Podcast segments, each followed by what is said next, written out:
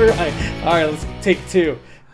Hey, Scott, have you ever seen a movie like Justice League or Aquaman or Alien and spent hours outside of the movie theater talking about it with your friends? I have. That's Geekverse Podcast. It's a collection of friends who provide in-depth reviews and news breakdowns of movies, TV shows, and video games, and they all have a ball doing it. Ooh. Search Geekverse on your favorite podcast app or go to geekverse.ca to get all the details on why you should start listening. That's right. They're Canadian. This is episode 174 of The Illustrious Gentleman. Hang on. My phone is going crazy here. You would think I wouldn't need my notes for this part. You can follow the show on Instagram and Twitter at TIG_show. Every episode is available at anchor.fm/TIG show or any of the big podcatcher sites, Spotify, Stitcher, Apple Podcasts, and Google Play Podcasts. If you enjoy the show, leave us a review, tell your friends, support the show at patreon.com or go to patreon.com/TIG show or go to tigshow.com and click on the links. I had a question for you, but I forgot to do this before we started recording, so I'm going to text it to you. Yeah.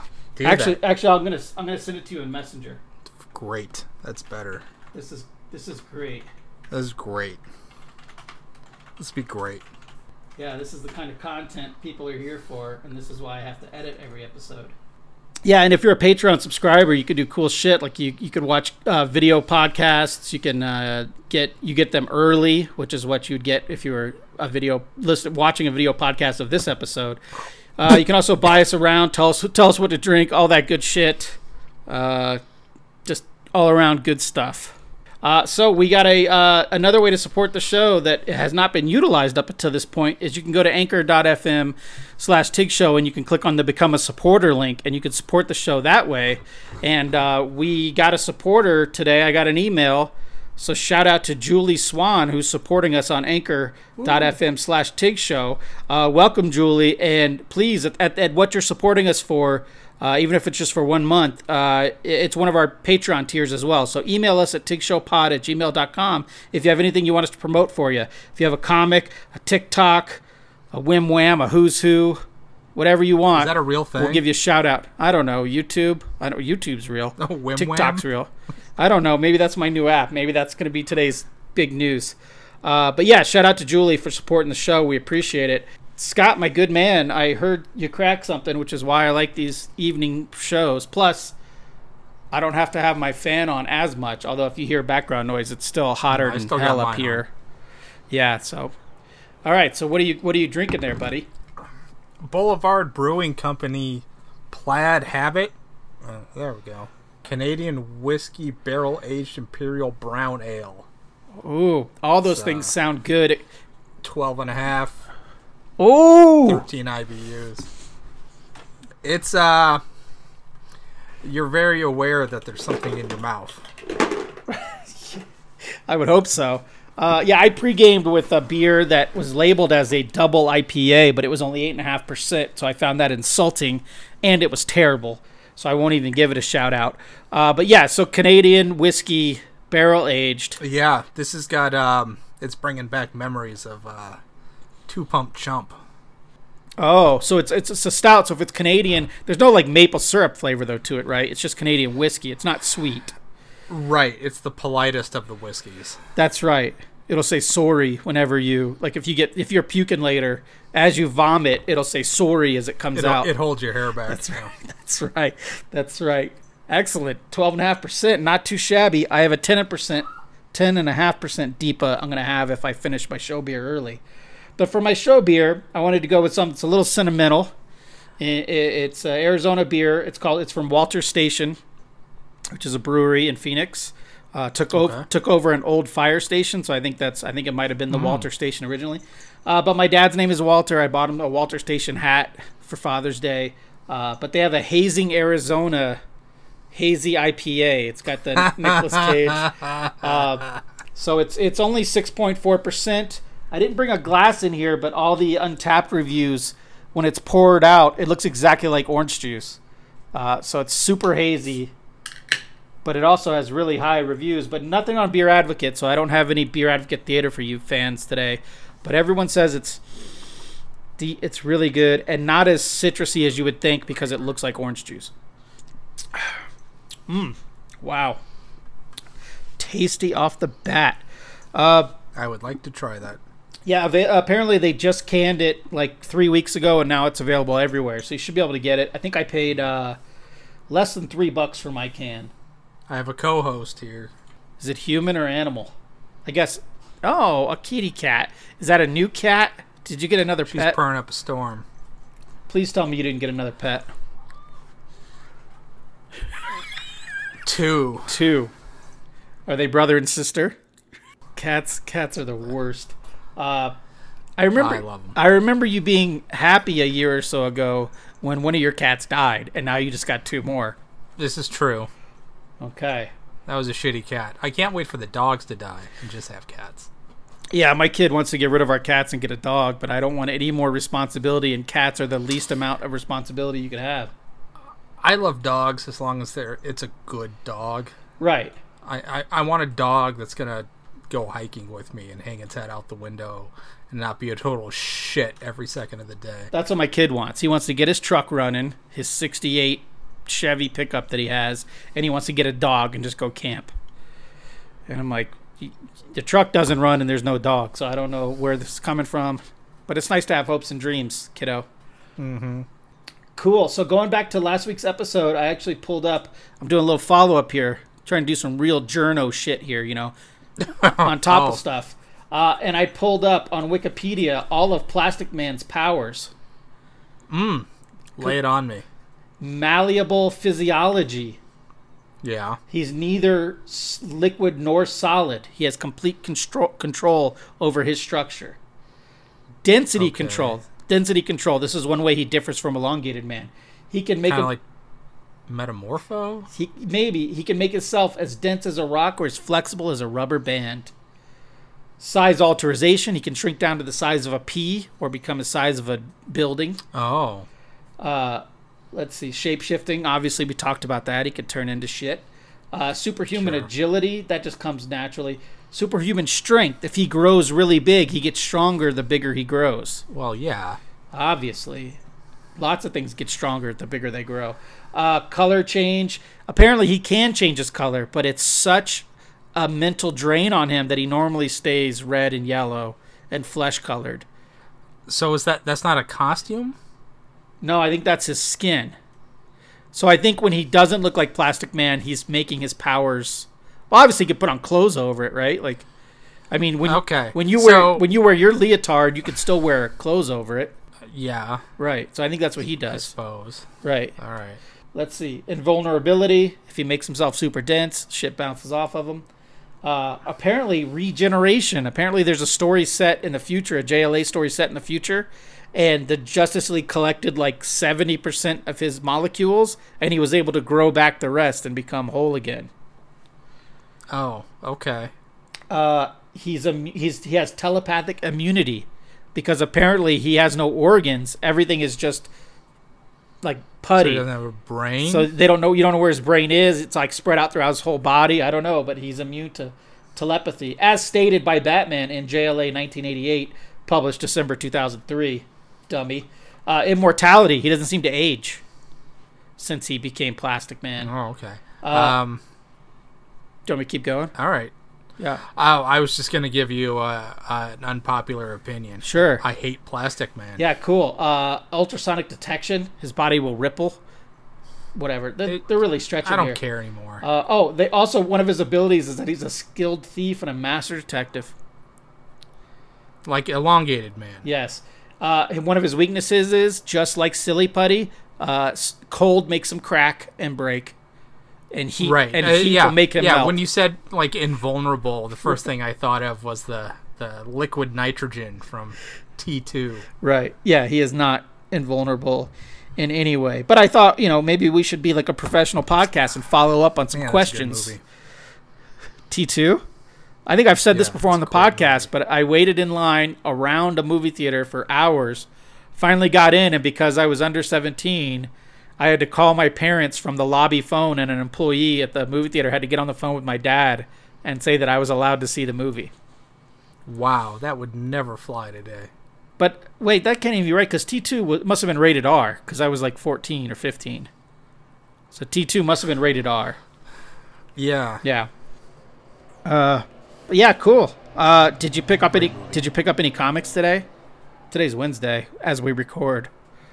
No, I did. Yeah. So yeah, Clayton Henry didn't have a book today, so I didn't pick anything up.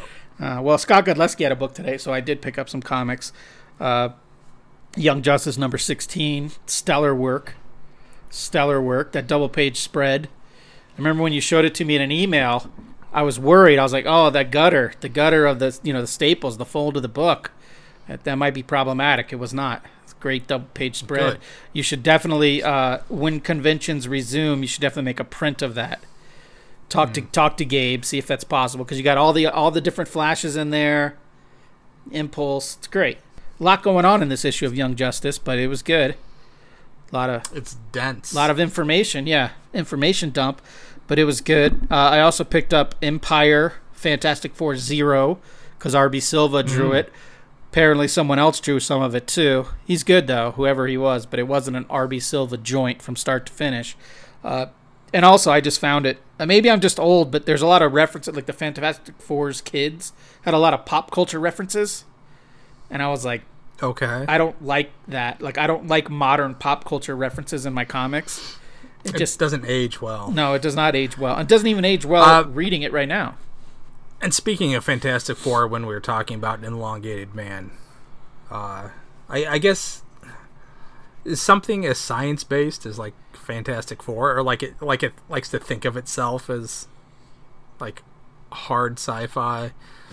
Right. And Reed Richards couldn't do anything like shrink down to the size of a Tic Tac or something, right? Because it's still mass. Yes, you can't displace that much mass. I mean, mass is mass. You cannot. It doesn't go anywhere. You can't destroy it or create. Yeah, it. But he does. But maybe he's so dense, you could shrink down and just become so dense, right? That he's like. But either way, I don't know. Either way, he would. Either way, he would become like a 1-inch tall, 160-pound man. Still, like, I don't. But I mean, he does change his density because he becomes a balloon. He does change his size and density. Well, you said super strength in the thing, and it got me thinking. There was one issue. It was an Onslaught tie-in. Ugh. Where he bulked himself up. I was going to ask, had he ever done smashing that? Okay. Onslaught. I thought that was very cool. Yeah, you don't see. I hadn't seen that done before. You don't see him do that a lot, but it would totally make sense. Like, even if you know, like the fastball special, like in the X-Men, like he could do that, but with the thing, he could bulk up just his arms and he could throw Ben at somebody or something like that. You know, like, yeah, you don't ever see that. I always thought of the stretchy things like Mr. Fantastic and Plastic Man to just be a really sort of weird visual, drawing Mr. Fantastic. I never know what to do with him. No, he always looks so strange. It always looks so dumb, right? And it's like also, it's one of those abilities. This is the geekiest we ever get on this show. It's one of those abilities that no one would create a character now that had stretching abilities. Oh no, because it would be all dick jokes and it would be all like. Oh yeah, that it's 100% of its time. Totally. Yeah, and then I also picked up Adventure Man number 2, the Rick Remender, Terry Dodson. It's good. I don't know as much as like I always like to think that I want like an adventure comic or you know something like a pulp adventure comic. I don't know if I really do. Like I enjoy it and it's got a lot of stuff I like about it. The creators I love. I just don't know how hooked I'm going to stay on it. But I do want to give a shout out to the Dodsons and Remender. In the back of Adventure Man 2, instead of having any back matter or instead of having letters column, they have he has a personal essay on sort of Black Lives Matter and the turmoil we're going through right now, and then just a bunch of resources and links, including like if you're like how to raise like a bunch of websites that'll say like if you're white and you're worried about how to raise your kids and you don't know quite what to do, go to these sites and these sites will show you how to raise a child that's kind of race neutral or not won't grow up to be a shitty kid. Basically, it's basically a way like if you want to teach the next generation to be better than we were, there's some references there. There's some charities to donate to in the back matter. There's some COVID-19 charities to donate to in the back matter. And I just thought that was a real cool way to, you know, real cool way to get the word out, especially from a book that's put out. Very cool. A book that's put out by, I think, a mostly Caucasian creative team, or an entirely Caucasian creative team. I thought that was a real cool thing to do, and it was a nice little treat there at the end of the book. Very cool. But again, the Dodsons, man, I think they're underrated. I think they might be one of those. Terry Dodson might be one of those underrated guys who we're going to look back at in like 30 years and just be blown away by the shit that he did. Just great, solid, fluid work. Beautiful, fluid. Sure. Yeah. I'm not saying he's breaking it. Right. He's not. Yeah, he's great. I wouldn't say underrated. I don't know. He's not. I mean, he's done one or two runs on big books, but he's not like, he hasn't been as highly, he hasn't been on books like Lionel Yu was on books, or like, he's not as pushed as all these guys, but he's just as good. So I don't know, maybe it's he's a good girl artist or a bad girl artist, so they keep him on these kind of books. I'm not quite sure, but he's been solid for 20 plus years for sure. So those are the three books I picked up this week, and I recommend everyone pick up Adventure Man and Young Justice. Empire Fantastic Four was just a little bit too one-shotty, comic booky for me, and at $5 a book or $4 a book, I need more than just a fun family romp. But RB Silva's cool as shit. Anything? Did you do anything in the last week? Have you watched anything? Listened to anything? I don't think so. No, not really. Watched Age of Ultron. Oh, last night. It's the first time I've seen it since the theater. Right. Cops are after me. Yeah. I think I did that a couple months ago, just to see, like, is it as bad as I remember? Did I misremember it? Yeah, I don't think it's bad. I don't know. It's very much a Joss Whedon thing. Yeah. And I'm afraid that's, at some point, it's gonna burn itself out. I don't think it's gonna age well. He's like a smarter Kevin Smith. Like, I can't stand Kevin Smith's stuff now. I find it insufferable. It's just so relentlessly quippy. Yes. Crude. Whedon stuff is relentlessly quippy. Yeah. Where all of the characters end up sounding the same. It's just so different from like Infinity War and Endgame. And in those movies, obviously, I prefer over the first two. Yeah, it's funny. That movie has two things that I will always... Well, three things I'll remember it for is James Spader's voice is so James Spader in it that I can't... Oh, it's so good. I can't take the character seriously because it's just James Spader. It's also a movie that if you take out all the MCU movies, you could recap that movie in like two lines and it wouldn't even have to be there for you. You wouldn't miss a beat if you were watching movies in order.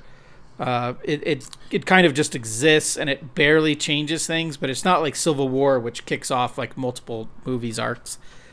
Sure. But it was impressive, though, watching it again, how far back things were seated.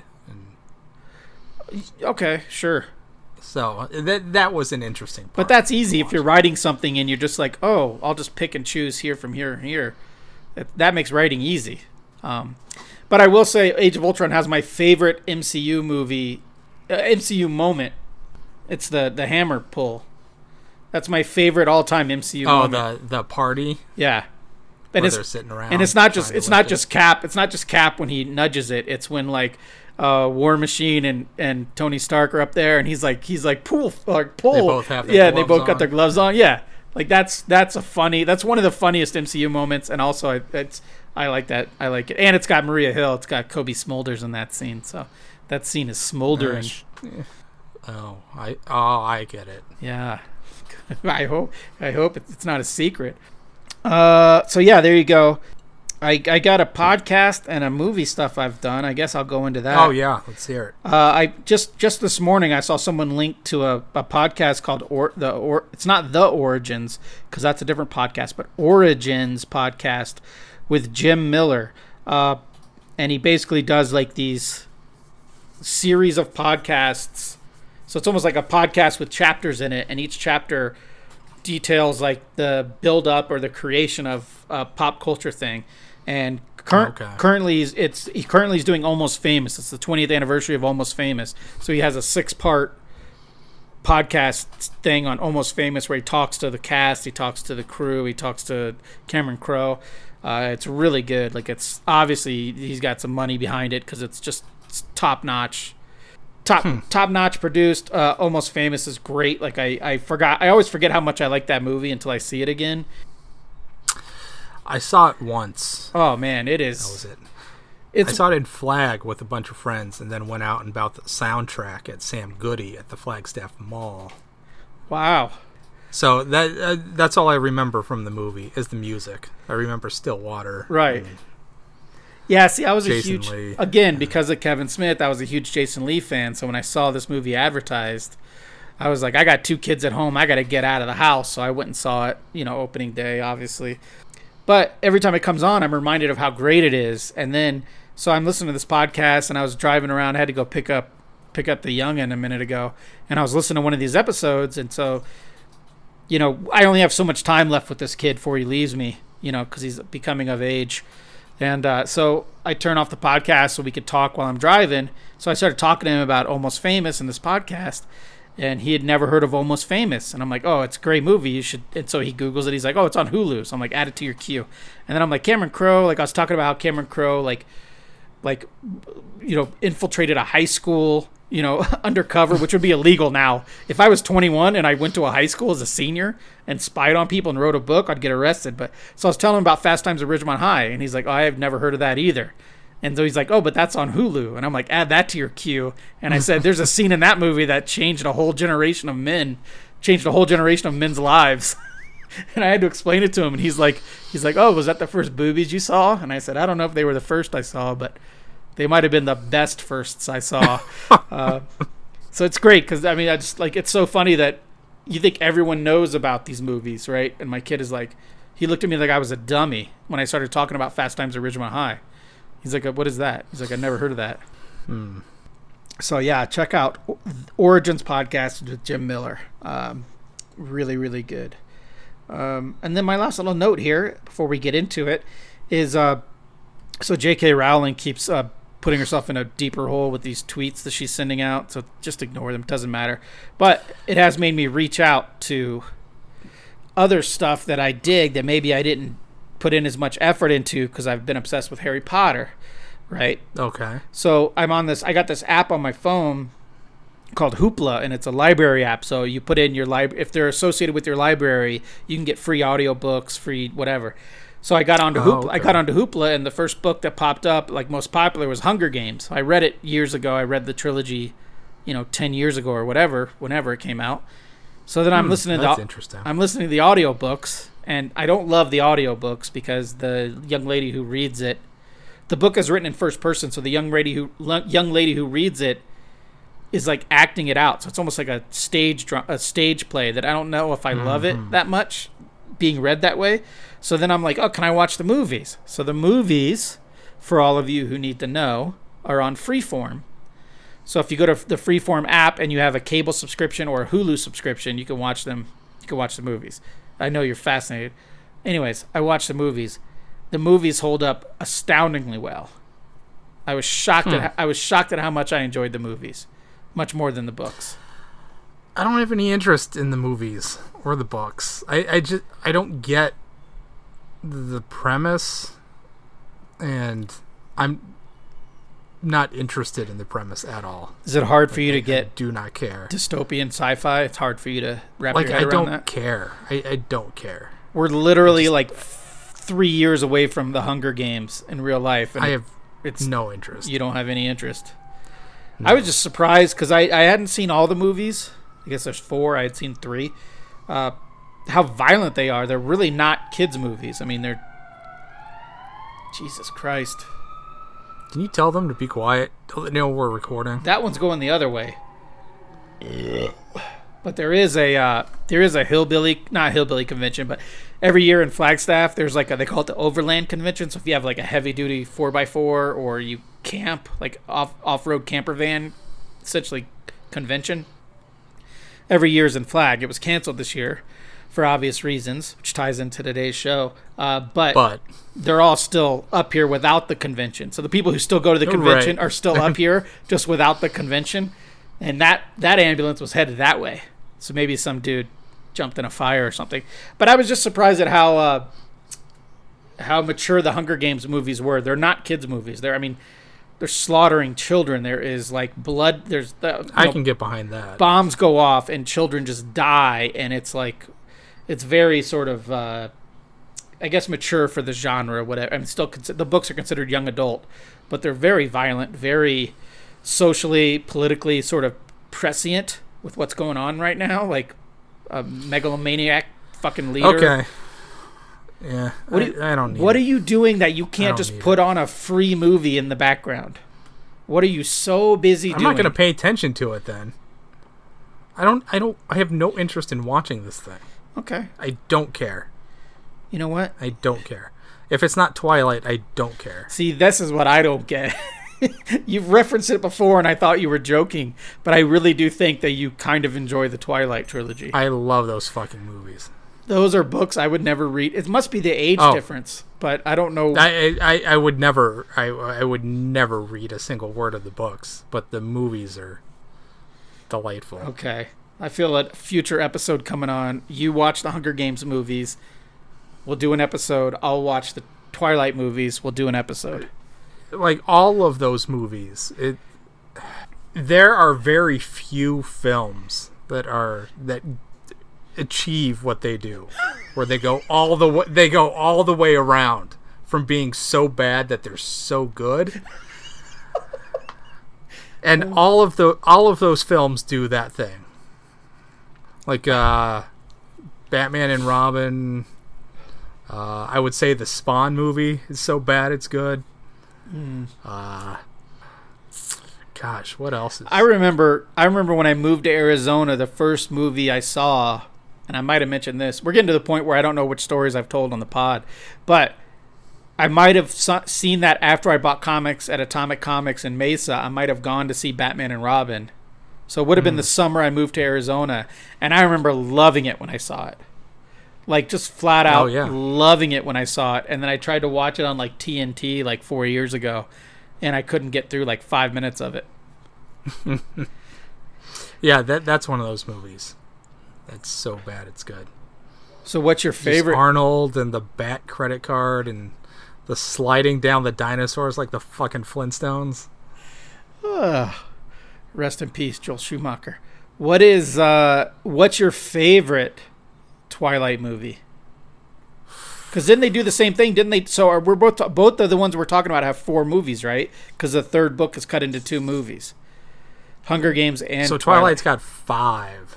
Five? How many books? There are only three books, though, right? No, there must have been four books. Though. Okay, four books, five movies. I don't know. God, I don't. There are so many. Do they get moments? The baseball game. I don't know. I've literally never seen 1 minute of a Twilight movie.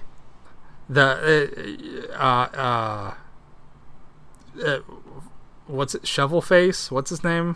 Robert Pattinson. Shovelface biting the baby out of what's her face's stomach. I don't even. Who are these people? I don't know any of these people's names. Wait, wait. Robert Pattinson. Yeah, that one. Kristen Stewart. Future Batman. Does he bite the baby out of her belly, or does he bite the umbilical cord with his teeth? No, he has to tear open her stomach. With his vampire teeth. His teeth, yeah. Jesus, he doesn't carry... and Taylor Lautner wanting to fuck a baby. Wait. Let's go back 1 second. Robert Pattinson. We have to watch these movies. Robert Pattinson doesn't own a Leatherman. He had to rip open her belly with his teeth. Yes. And then Taylor Lautner wants to fuck a baby. Is it a baby that's immediately going to grow into an adult? Does it look like a baby, or is it a physical human? A physical looks like a human, but it's mentally like two. She ages at an accelerated rate. And I suppose the cognitive abilities go accelerate proportionally. Much like Bart Allen Impulse. No, not like Bart. Scott got so pumped about that he ripped out his own fucking earbud. Oh God. Yeah, the baby, man. God, we got to watch these movies. They made an animatronic baby for the movie, but the face wasn't creepy enough, so they decided to CG the face of a real baby onto the fake baby. Oh, God damn it. And all the vampires have their own superpowers, like the X-Men. What? Like they can control water and read minds and see the future and shit. Holy shit. I didn't know this. It's like a superhero movie. They're so good. Yeah, good old Dave Kelly's commenting that he got dragged to a triple feature for Twilight. Oh, my God. I would have to... I can't think of anything better than doing a Twilight marathon and just getting fucking hammered. All right, dude, let's put it on the books. As long as I don't have to pay for them. If they're streaming somewhere for free, or if you loan me your DVDs. Oh, I'm sorry. You probably have them on Blu-ray. You loan me your Blu-rays, special editions. This will be a special Patreon-only series. Right, because literally no one gives a shit about it. All right, so let's take our break, and then we'll get into quote-unquote topic for the show.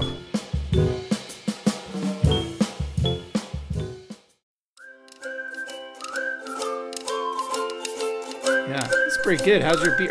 Is your beer so heavy that it's just a sipper, or is it light enough to where you're not getting bombarded every sip? I don't know. I'm two-thirds through. Nice. Yeah, I really want to crack into this other one I got. I'm hoping I can finish this one soon. Oh, so Boulevard Brewing is in Kansas City. I didn't know that. Not that it matters. I've had one or two of their beers. They have a semi-famous one called Beauregard. It's like a blueberry beer. That's what I normally associate them with. From Boulevard? Maybe I'm wrong, but I think I'm right. It sounds familiar. Maybe right. I've had something before. I don't know. But I see Kansas City, and then I think Patrick Mahomes. Did you see he just got the best I didn't see deal in sports. I didn't see. Yeah, so we're back. So no, I didn't see the number to Patrick Mahomes, but I did see someone put out there he's going to get paid $500 million over 10 years. I haven't read any of the articles. I haven't watched anything. I think in some headline I saw $503 million for 10 years. Yeah. I think that comes out to just over $50 million a season, and if my math is correct, there's still only 16 regular season games in a football season. So I don't know how math works, but that seems like $3 to $4 million a game, like $1 million per quarter. Is that possible? My math correct? 16 times 2 is 32. 16 times 3 is 48. No, 46, 48, something like that. So yeah, he's getting paid over $3 million per game. So he's getting paid just under $1 million per quarter. What do you think he gets? What do you think football players get in a game? They probably get what, 30 snaps? So $100,000 a snap, close to. It's probably no. I mean, he's just passing 45 times a game. Snaps, I mean, offense is probably taking about 70. They're not doing 70 offensive plays in a 60-minute game. Sure. Okay, whatever. Either way, every time his center passes him a leather ball between his nutsack, Patrick Mahomes could buy a Hyundai. Yes. Yeah. I've heard he's going to. Good. I hope he uses this money to buy like 300,000 Hyundais. You know, and then build a homeless shelter. Yeah, I don't know, man. I'm happy for him. Sure. I mean, I think he's great. I was a Chiefs fan as a youngin'. My high school was the Chiefs. Right. That's when I started watching football, is when Joe Montana got traded to the Chiefs. And I knew Joe Montana's good. Right. The Chiefs were... Oh, so you, you were the logo. You're a bandwagoner. So like, bandwagoner. But they were perpetual losers. Right. The Chiefs always got rolled. They'd go 13-3, and then they'd lose in the first round of the playoffs. All the time. Our producer tonight, Dave, chimes in and says $475 million. So not quite half a billion. 475. Oh. Right, but I agree with his next. I'm not impressed. I agree with his next thought is that good luck getting like a good offensive line or a good running back, a good wide receiver when you're tying up. You know, well, I don't know how much of this money is guaranteed money that they can just pay out, and you've got to expect the salary cap also to go up. Right, but it also could, a lot of it could be deferred. He could be getting paid when he's 80. He could be getting $10 million a year. Oh, sure. Right? Yeah, I saw a thing that said, what was it? Someone, a sports guy or somebody just got sentenced to like, somebody, I don't know, in my Twitter feed got sentenced to like 10 years in prison for something. And a tweet said, when this person gets out of jail, the Mets will still be paying Bobby Bonilla. From like being a Met in like the early 2000s, like I think the D-backs are still paying like Luis Gonzalez and like some of those World Series dudes from like 2001. I think some of those guys are still on the books. So that's the way you do it: is you bet it against futures, I guess. Yeah. But this episode of The Illustrious Gentleman is not about sports, Scott. It's about something you don't want to talk about and you really have no interest in. But I thought, why not? Hunger Games? No, if I gotta watch those Twilight movies, you gotta watch the fucking Hunger Games because Jennifer Lawrence acts her ass off in those movies. She puts on a clinic. Right. Can't tell me Kristen Stewart does the same. If it's not Silver Linings Playbook, I don't care. Or Joy. I wanted to do a show about like sort of cons, pandemic cons or whatever, and it was prompted because I got so much of my life now is prompted by Facebook memories, and I'm trying to stay off Facebook.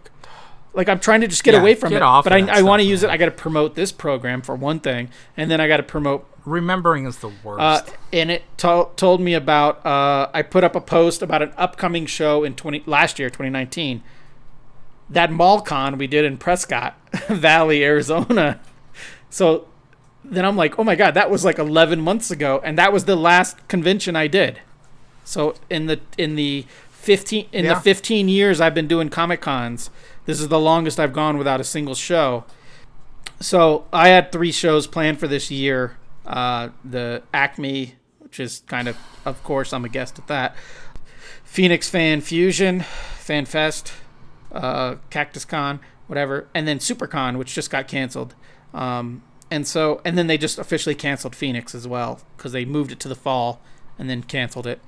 And I was really excited to do that SuperCon show because they treat me better than any other show. Tucson Comic-Con treats me well. SuperCon treats me well, plus. But it just got me thinking, like in May, for example, there was supposed to be Phoenix Comic-Con and Acme. So usually in May, I make close to $1,000 or more in con sales. So, and then May, I think, was also the month I didn't get paid because of the pandemic, the diamond shutdown. So I feel like my swing in May was like a negative, like $3,000 net. But there doesn't seem to be any cons coming up. Everything's getting canceled through the end of the year. So I just thought maybe that might be a topic we could make some content with. But for you, there was a show that you were going to be at this summer that you were excited for, which is rare for you to get excited about anything, much less Comic-Con. But you did seem pretty excited about this show. Yeah, just that and Twilight. Yeah. Thanks. I had forgotten about it. No, I'm glad I could bring it up. Now I'm sad. Yeah. What show were you supposed to be at this summer? Superman Celebration I was going to be at. That's somewhere in Illinois, correct? Metropolis, Illinois. Son. Can't believe I forgot that. I knew it was in Illinois.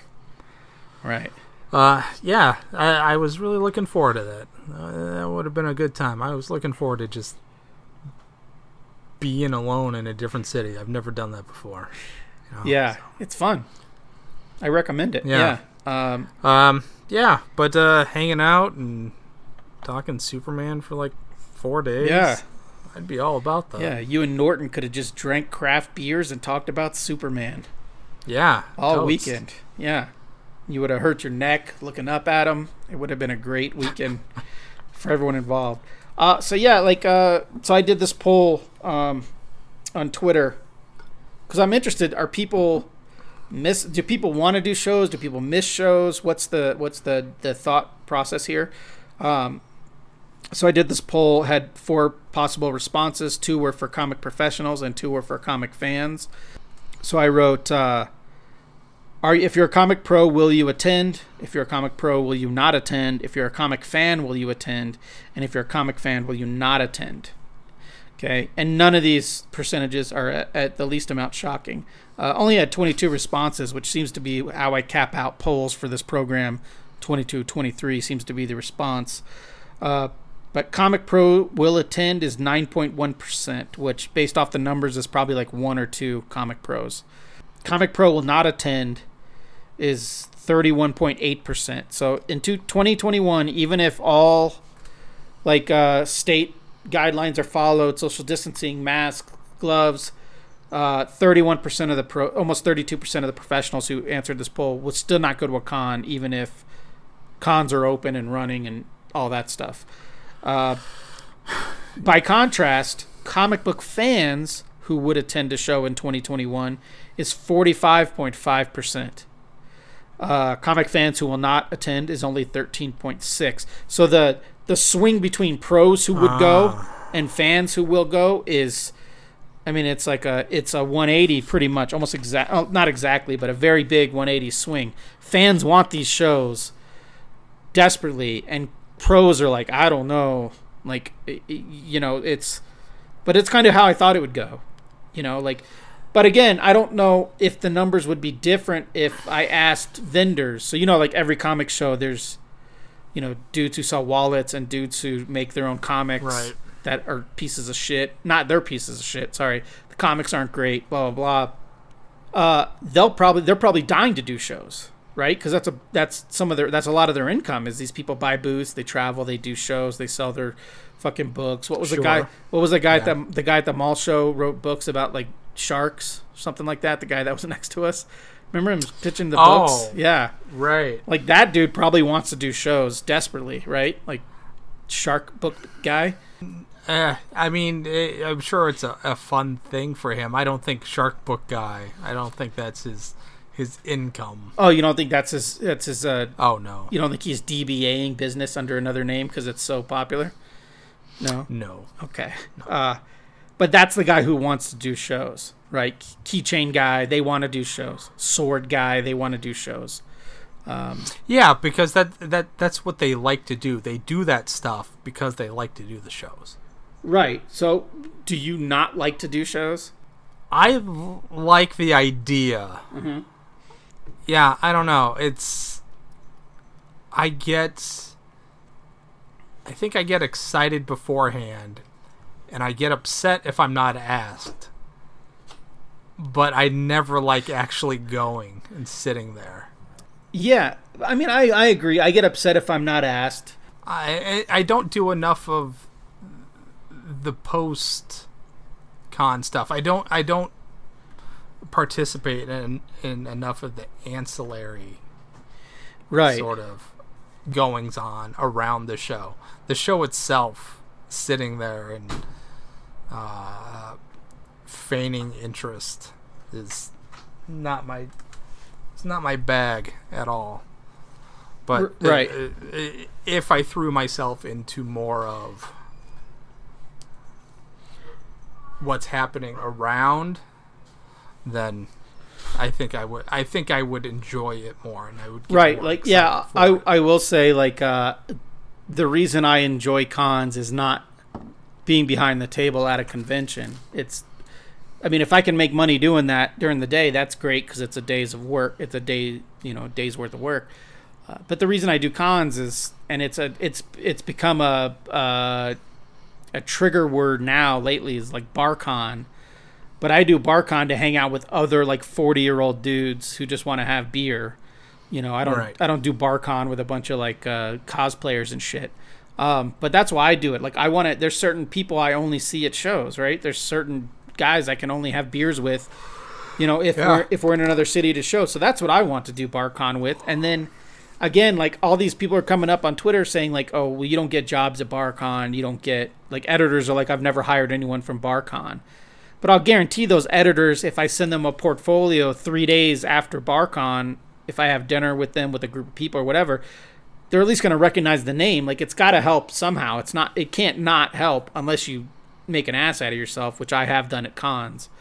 But, you know, mostly that's limited to, you know, in front of you and, like, you know, a bunch of dudes under a tent in Charlotte. 40,000 people.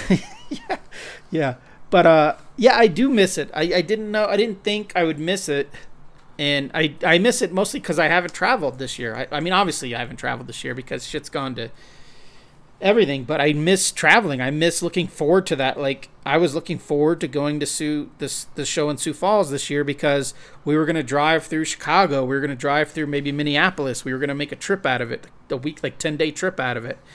And, you know, now that's not happening. So now that cool, like, 10-day trip through, I've never been to Chicago. I wanted to go to Chicago.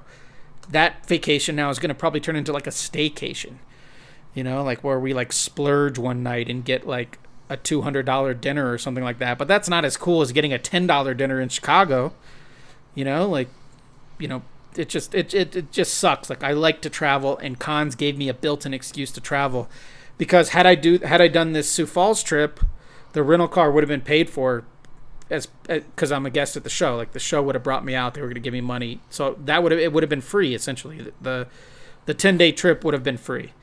You know, the con would have paid my travel expenses, at least part of them, not all of them, but part of them. And then the money I made at the con, the whole 10-day vacation would have been a wash. Great. Now I don't get that income. If we want to take a vacation, now we're pulling money out of savings to take the vacation. So I do miss shows, but I don't, this is going to sound terrible, I don't miss interacting with fans, because it's really a sales interaction. That's like asking, like, the lady at Family Dollar if she misses, if you don't go in there to buy, like, my 2-liter Coke Zero. She doesn't give a fuck. It's not specifically a fan thing. It's not that I don't like talking to readers. It's that I don't like talking to anybody. Right. Like, I feel blessed every time we do this show. Let me backtrack a little bit so I don't have to edit. I'm not saying I don't like meeting fans at shows. I do, but the majority of people that you talk to at shows are not fans.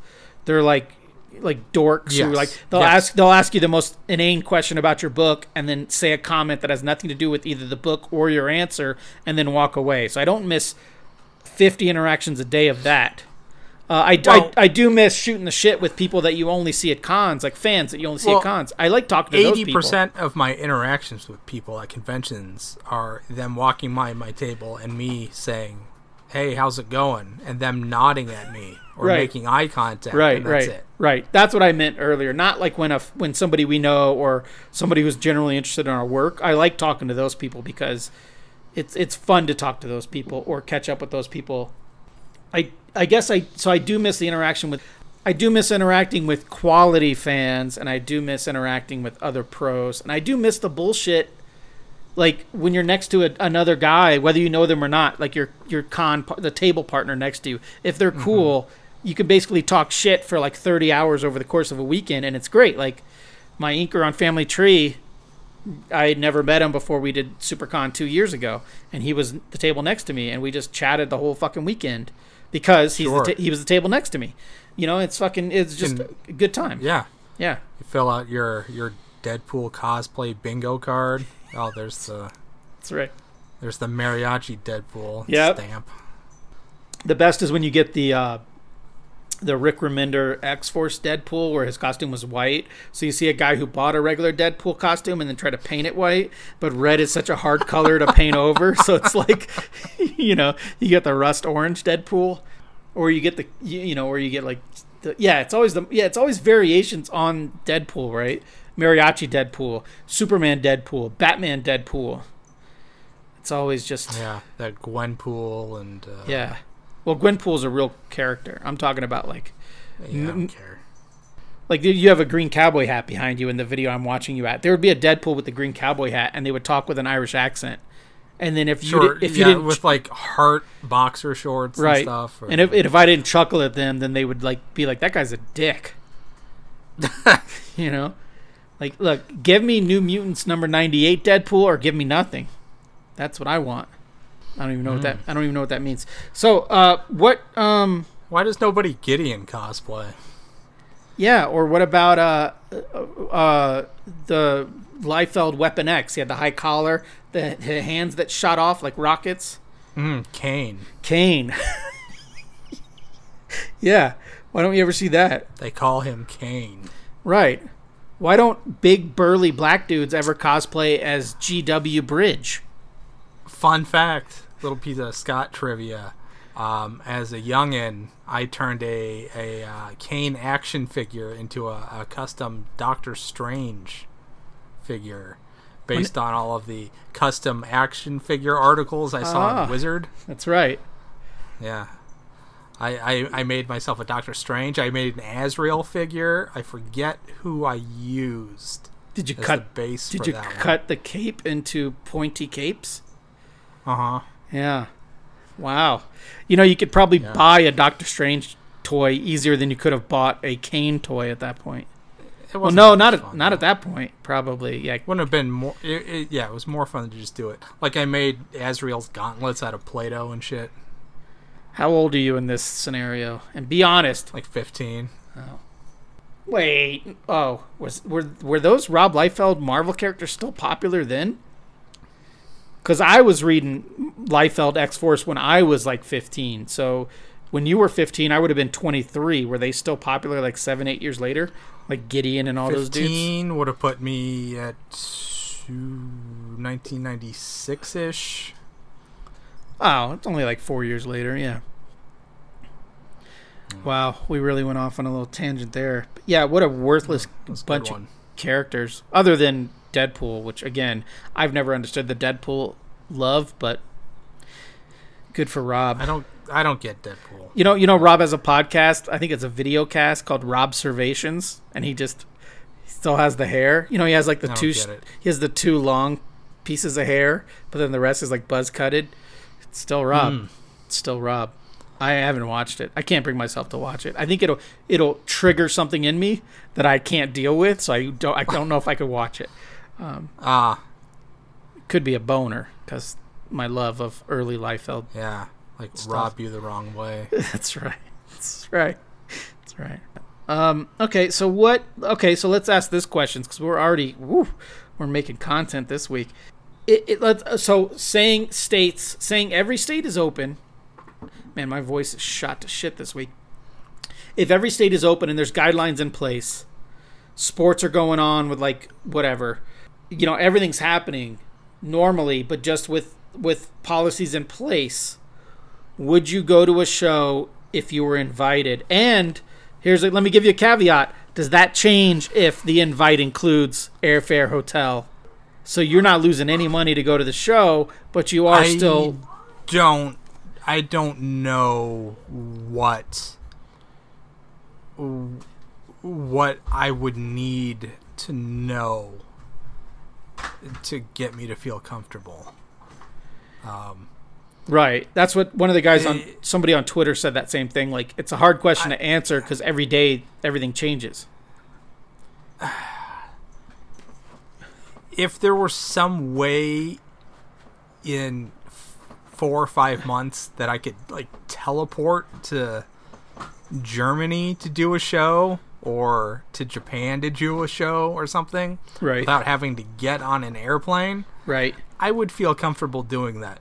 But doing a domestic show that would require me to travel on top of that, I don't think so. What if it was a show within like that you could drive to? What if it was a show within like an 8-hour drive, like LA or San Diego or Colorado? If I can drive to it, it means it's here in the U.S. and there's not a chance. Sorry, I see. There's not a chance in the U.S. Right. I'm locking myself in a building with 40,000 people. Okay, sorry, I misconstrued you saying you didn't want to get on a plane. But what you're saying is you don't want to be on a show in the U.S. Yeah. Right. So if there was a show in, like, Puerto Penasco, you might consider it because you could drive there and it's not in the U.S. And you could get $2 tecates all day long. In North America, I'm not going to a show. Oh, I think Canada has very few cases. North South America. Okay. Yeah, I guess that's... I'll go to New Zealand for a show. Yeah, I hear you. I guess that was my question. Like, so no matter what the safety things were, like, I'm part of the. I'm on this Facebook group about like Rate That Con, where people could talk shit about cons. And a con did happen in like I don't know, Arkansas, I think. A show happened, and they had every table normally our tables are all pushed up next to each other. Every table had like two table links between it. People had to wear masks. And you're like, no. Nope. Yeah, the photos I saw, that show looked dead, but maybe it's because it was an Arkansas like hotel show. Maybe it would have been dead no matter what. Yeah, it's tricky because, like I said, I was going to do that Sioux Falls show because they told us masks, social distancing, hand sanitizer at every table. I was willing to do that, and I was willing to do that like in October of this year. Or September of this year. But you're saying there's no way you wouldn't feel comfortable doing a show at all in the next 12 months in the U.S. No, absolutely not. No. Yeah. No. Unless there is,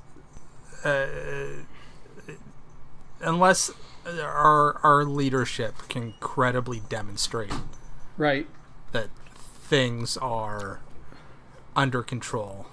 But it's not just leadership. It's not just our government. Right. Our fellow citizens are failing each other. Yes.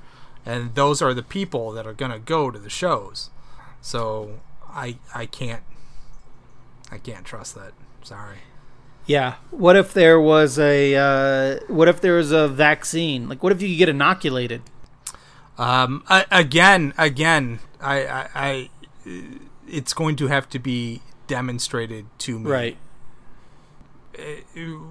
Unfortunately, we live in a time where nothing can be believed and taken at face value. So, yeah. Show me hospitalizations and deaths. Having declined for 12 months or whatever, and people buying into all the precautions and recommendations from health officials and stuff. But until then, there's no way. It's not going to be worth my life or my kids' lives. I don't know. I'm still torn over it. I think if all the precautions were in place, I think I would still do it, but I don't know if I would feel great about it. So I think I'm just like a weak person, right? Like, I haven't been able to lose weight for 15 years. Like, I'm just a weak person as an adult. When I was younger, when I was like 25 or 20, I used to do shit just to prove I could do it. Like, this girl I was dating, my first wife, this girl I was dating, I'll just call her that. This girl I was dating when I was like 20, thought that I was drinking too much. So I was just like, fuck you, I won't drink for 3 months. And I just went dry for 3 months just as a fuck you. And then at one point I was drinking too much soda and someone made a comment. So I stopped drinking Coke for like 3 years as a stubborn fuck you. But now I don't have that resolve. It's gone. I've been beaten down by life. I have no resolve. So yeah, I do want to travel, and I guess that's for me, that's what it is. I want to travel, and these shows compensate me for my travel. Like, they pay me to travel. So that's why I think I want to do them. Sure. No, I get it. I so badly just want to experience new things every day. I've talked about this again on the podcast. Like, I'll take different routes to the same place just because it's something new. Like, every day I want something new. So if a show's like, hey, man, come out to, like, bumfuck, wherever, and we'll put you up, and we'll pay for your rental car, because I won't get on a plane, I will say that, but we'll put you up in a rental car, give you a hotel, You know, you'll have a table. There's no other tables next to you. Everyone's wearing masks. We'll give you gloves. We'll give you sanitizer. I would do that just because I think that's relatively safe. But again, that's relatively safe for me. Unless they're going to enforce, everyone that comes in has a mask on and has gloves, and I love a lot of fans of comics. I love a lot of our fans, but they're not the most hygienic people. A lot of the people who go to Comic Cons are not going to be masking up and gloving up and washing their hands every hour and using hand sanitizer. But I guess that's like anything. I'm making a joke here, but anybody. Look, we've already sort of established that. The con itself isn't our jam. It's not because we don't appreciate fans. It's not because I don't like, talking shop and rubbing shoulders with colleagues and stuff. It's just because I generally don't like being around people, and so doing the mask thing and making stuff weird, right. I don't want to go to a show that's going to be shittier than normal. Right. Would you be because you're more antisocial than I am, which I used to think would be impossible, but then I met you, would you be interested in doing these virtual shows? DC has this fandom event, where they're doing online virtual event. I don't know if they've asked you to do that or if your team is asked. I haven't been asked, and I can't even get my head around how something like that would work. What do I do? Do I just sit in front of camera just like this until somebody asks me a question? I don't. Yeah, I would assume it's just like this, where they just with this I'm sure other programs are like this, but with this app that we use for this podcast, because I'm the moderator, I could turn you off or on. I mean, I know I can turn you on whenever I want, but I can also turn you off whenever I want. I assume it would be that, that you'd just be waiting there, and then they would click on, let's go to Scott, and then they would open your window, make you visible, and then when you're done, they would turn you back off. So, I don't like that. You don't like not being in control. And that particular sort of scenario, I don't like. I'm uncomfortable when we do this show, when you fuck around with the camera and you just put me on. I don't like it. Oh, so I don't understand how something like that would work. Yeah, I've been toying with the idea. I'd like to see it. I mean, I'd sit there and get an idea of what it's like. I would attend something like that just to experience it, I guess, or just to understand how it works, so I think, because I'm dubious. I think in particular this DC event is they're taking all the program they were going to do in San Diego, and they're now doing it virtual under their own banner, so there are going to be a lot of comic pros on there. Well, that sort of thing I can understand, where a publisher would have a booth and they'd have a schedule for when creators appear. It's just like that. It's just digitally. From 1:30, but I don't get like a virtual artist's alley. Right, but in this case, it would be like, hey, this so let's say I'm fucking dumb fuck, and I'm hosting the show. I'm gonna be like, from 1:30 to 2, we're gonna have Scott Godlewski on here. He's gonna talk to us about Young Justice and blah blah blah, and then people would just ask you questions. Sure, okay, remote panels. Yes, that's fine. So I've been. But not I just sit here in front of my computer and somebody clicks in and asks me if they can flip through a PDF of my shit before just giving it back to me and walking away. Right. I've been toying with the idea of trying to do maybe a virtual Acme, and then just be I would chat with you, or I would chat with Val, or I would chat with, JD or somebody, and then be they would talk about this is what I have. So if you're interested in my new, trade of this, then you can go to this website, pick it up. So it's basically just talking to them about what they currently have done working that they would normally then sell at shows. Like the fact that I've had all my shows canceled this year, blow, because I finally have Adventure Van trades, I have Family Tree Volume 1 trades, I have I could order some Dacanone hardcovers from Dark Horse. I could have good product on my table for the first time in like 2 years. And so it's almost like that. I would be like, hey, check the Family Tree's out. It's written by Jeff Lemire. It's drawn by Phil Hester. Inked by Eric Gapster. I color it. Here's volume one. It's only $10. You would love it. And then I'd be like, if you want to check this out, then PayPal $10 to blah, blah, blah. I'll set one aside for you. I'll put a sketch in it. That's how a virtual kind of show would work. But it does seem... It actually might be better because then you don't have, like, nose picker motherfucker being like, hey, what do?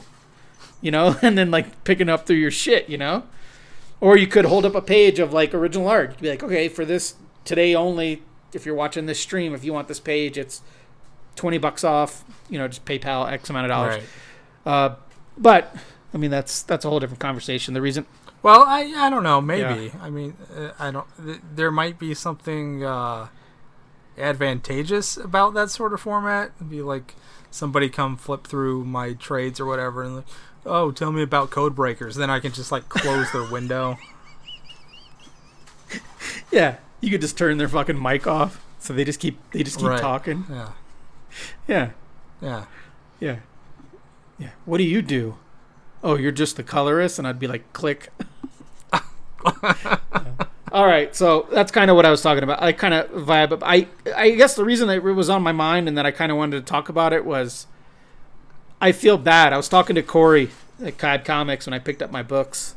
Technically, when I picked up your book this morning about how, like, I do have a burning desire to, like, go out. Like, the older I get, the more I'm an extrovert, which is something new to me.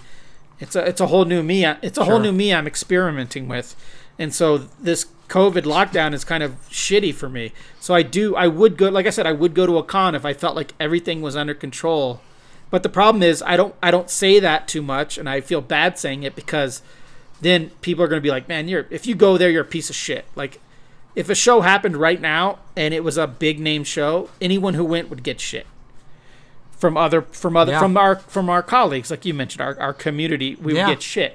But I wouldn't give anyone shit because I would want to do it. Like, I would want to do that because I'm just dying to do something that's not what I'm doing.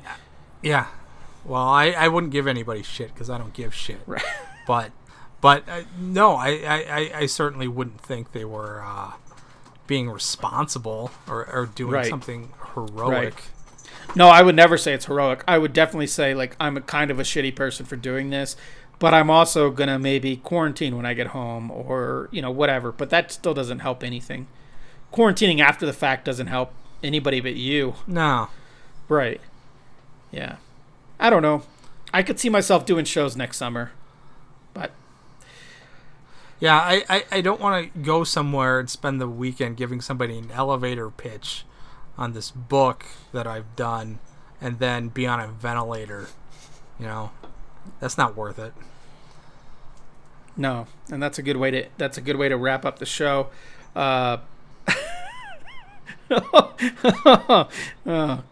Dave Kelly just commented. He said he Googled Code Breakers and he said illustrated by S. Godlewski. He said, "How'd you pull that off?" I'm sure you didn't make that your name. The credits just say S. Godlewski, not Scott Godlewski. Oh, but that really? Must just be whatever website he pulled it up, Amazon or something like that. I liked Code Breakers. I like Code Breakers. I like Dracula. I mean, whatever. No, I liked Dracula. Yeah. I thought that was a clever book. Clever book.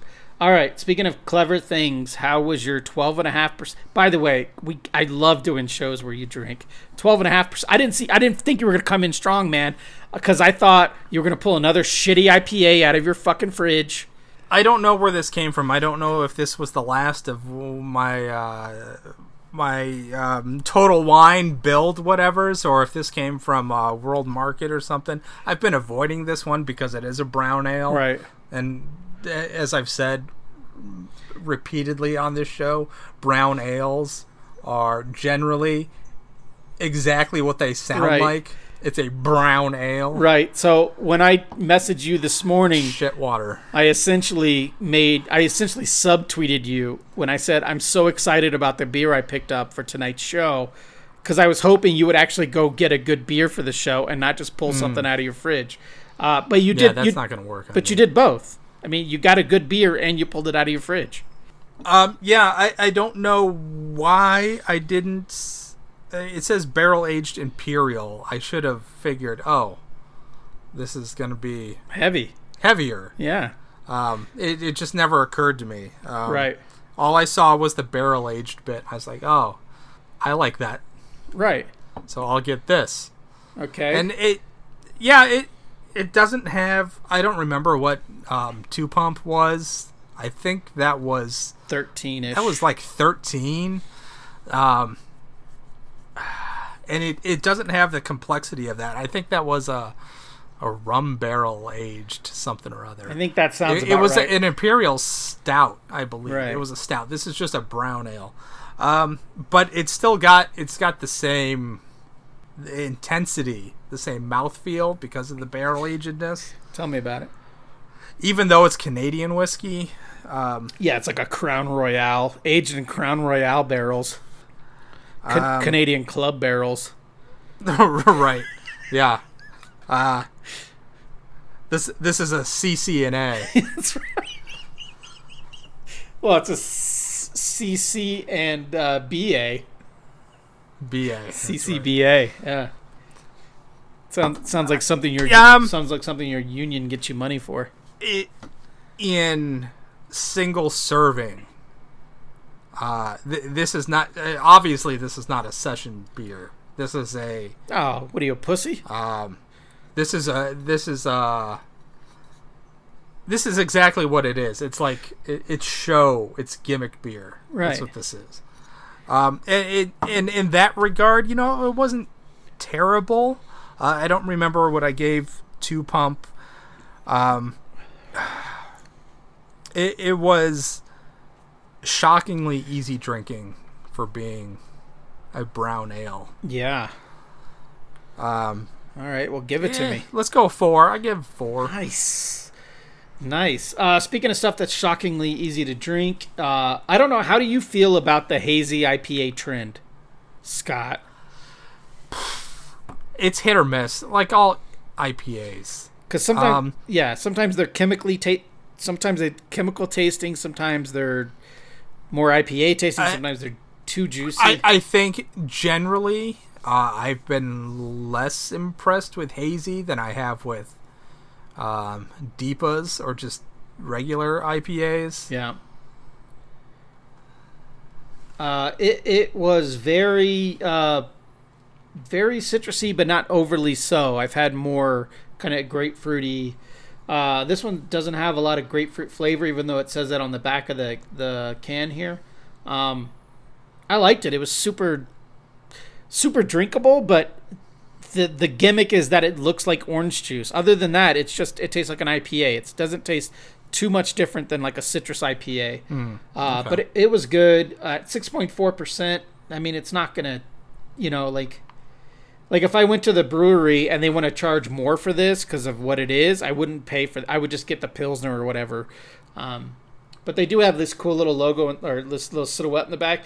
It's a grenade with a pacifier because it's hazing Arizona. I love the fucking can. Yeah, the can's great. I don't know how you get away with that. Like, how is that legal? But anyways, like, I'm sure they didn't get likeness rights. You know, I'm sure this local Phoenix brewery did not get likeness rights. But yeah, it was good. I'm also going to give it a 4 because I really enjoyed it. Again, it didn't. It's not my favorite IPA ever, but I would totally drink it whenever it's there. I would totally drink it. Cool. Yeah, talking about IPAs now, I was up in Flag last week. Oh, I didn't know. I didn't get a phone call. Stopped at the Chevron and picked up some Tower Station because I was there. Were they wearing face masks at the Chevron when you went there? Literally, the dude was not. They had the plexiglass thingy on the on the counter, but no, he was not. I just want to let our listener know, when you stopped at the Chevron, you were literally across the street from my complex. I could have jogged out there and waved to you. No, you were. No, I should have said I was at a Chevron. Oh, not the. Were you at the one where the interstates meet? I was on the one off of the 89 North, going towards the Grand Canyon. The one up by the hospital. I was way east of you. No, I just. Yeah, way east. No, I drove that all the time. It's on the way to my kids' high school. I drove it twice today. Ah. But that's fine. So I don't know about that chevron, but you picked up some Tower Station, you said? Anyway, I was talking about Tower Station, and it was... It's a good set. It's moved up from number 2 to number 1 on my IPA list. Oh, you don't have enough IPAs to drink. It's fine. It was great. I should title this episode, have I said this before on this podcast? First time I had Tower Station was at Phoenix Fan Fusion, when it was actually Fan Fusion, and it was the other show they did, Fan Fest. Mm. You know, the one they did in Glendale at the football stadium. The hotel there, hotel bar, I saw it, and it still had the full pull top can. It was like a great, the whole top came off, and it was $11 a can at the hotel bar, and I had two of them. Because, again, I was looking for someone to talk to. My wife and the kid were up in the hotel room, and I was desperately looking to someone to talk to. And there was no one there, so I got around, and then my wife texted me and said, bring me up a glass of wine. So I got a glass of wine and a Tower Station, and it was $20. And I got up to the room, and I was giving her shit about her glass of wine, and then I pulled the receipt out of my pocket, and my Tower Station was $11, and her glass of wine was like $9. Yeah, I paid $11 for the 4-pack at a Chevron. Yes, $10.99 a 4-pack. It's great, just great. The only place I can get it down here is Total Wine. And it should be I guess I'm so used to it. Like if you go to Albuquerque, it's readily available in Albuquerque. Like it's shockingly available everywhere in Albuquerque. So I'm surprised it's not more readily available in Phoenix. Yeah, I went online and checked. There's the beer, whatever, near me, or whatever. Right. You can find it. I don't know how reliable that is. I mean, there are the beer cave gas stations about. Right. I could check in on those and see what's what. And as we close out here, I just want to shout out, I am cracking a Imperial IPA from Dragoon Brewing in Tucson. It's called Sarcosuchus, and it has an alligator holding a beer on the front. Send us home, my friend. Just say goodnight, Scott. Goodnight, Scott.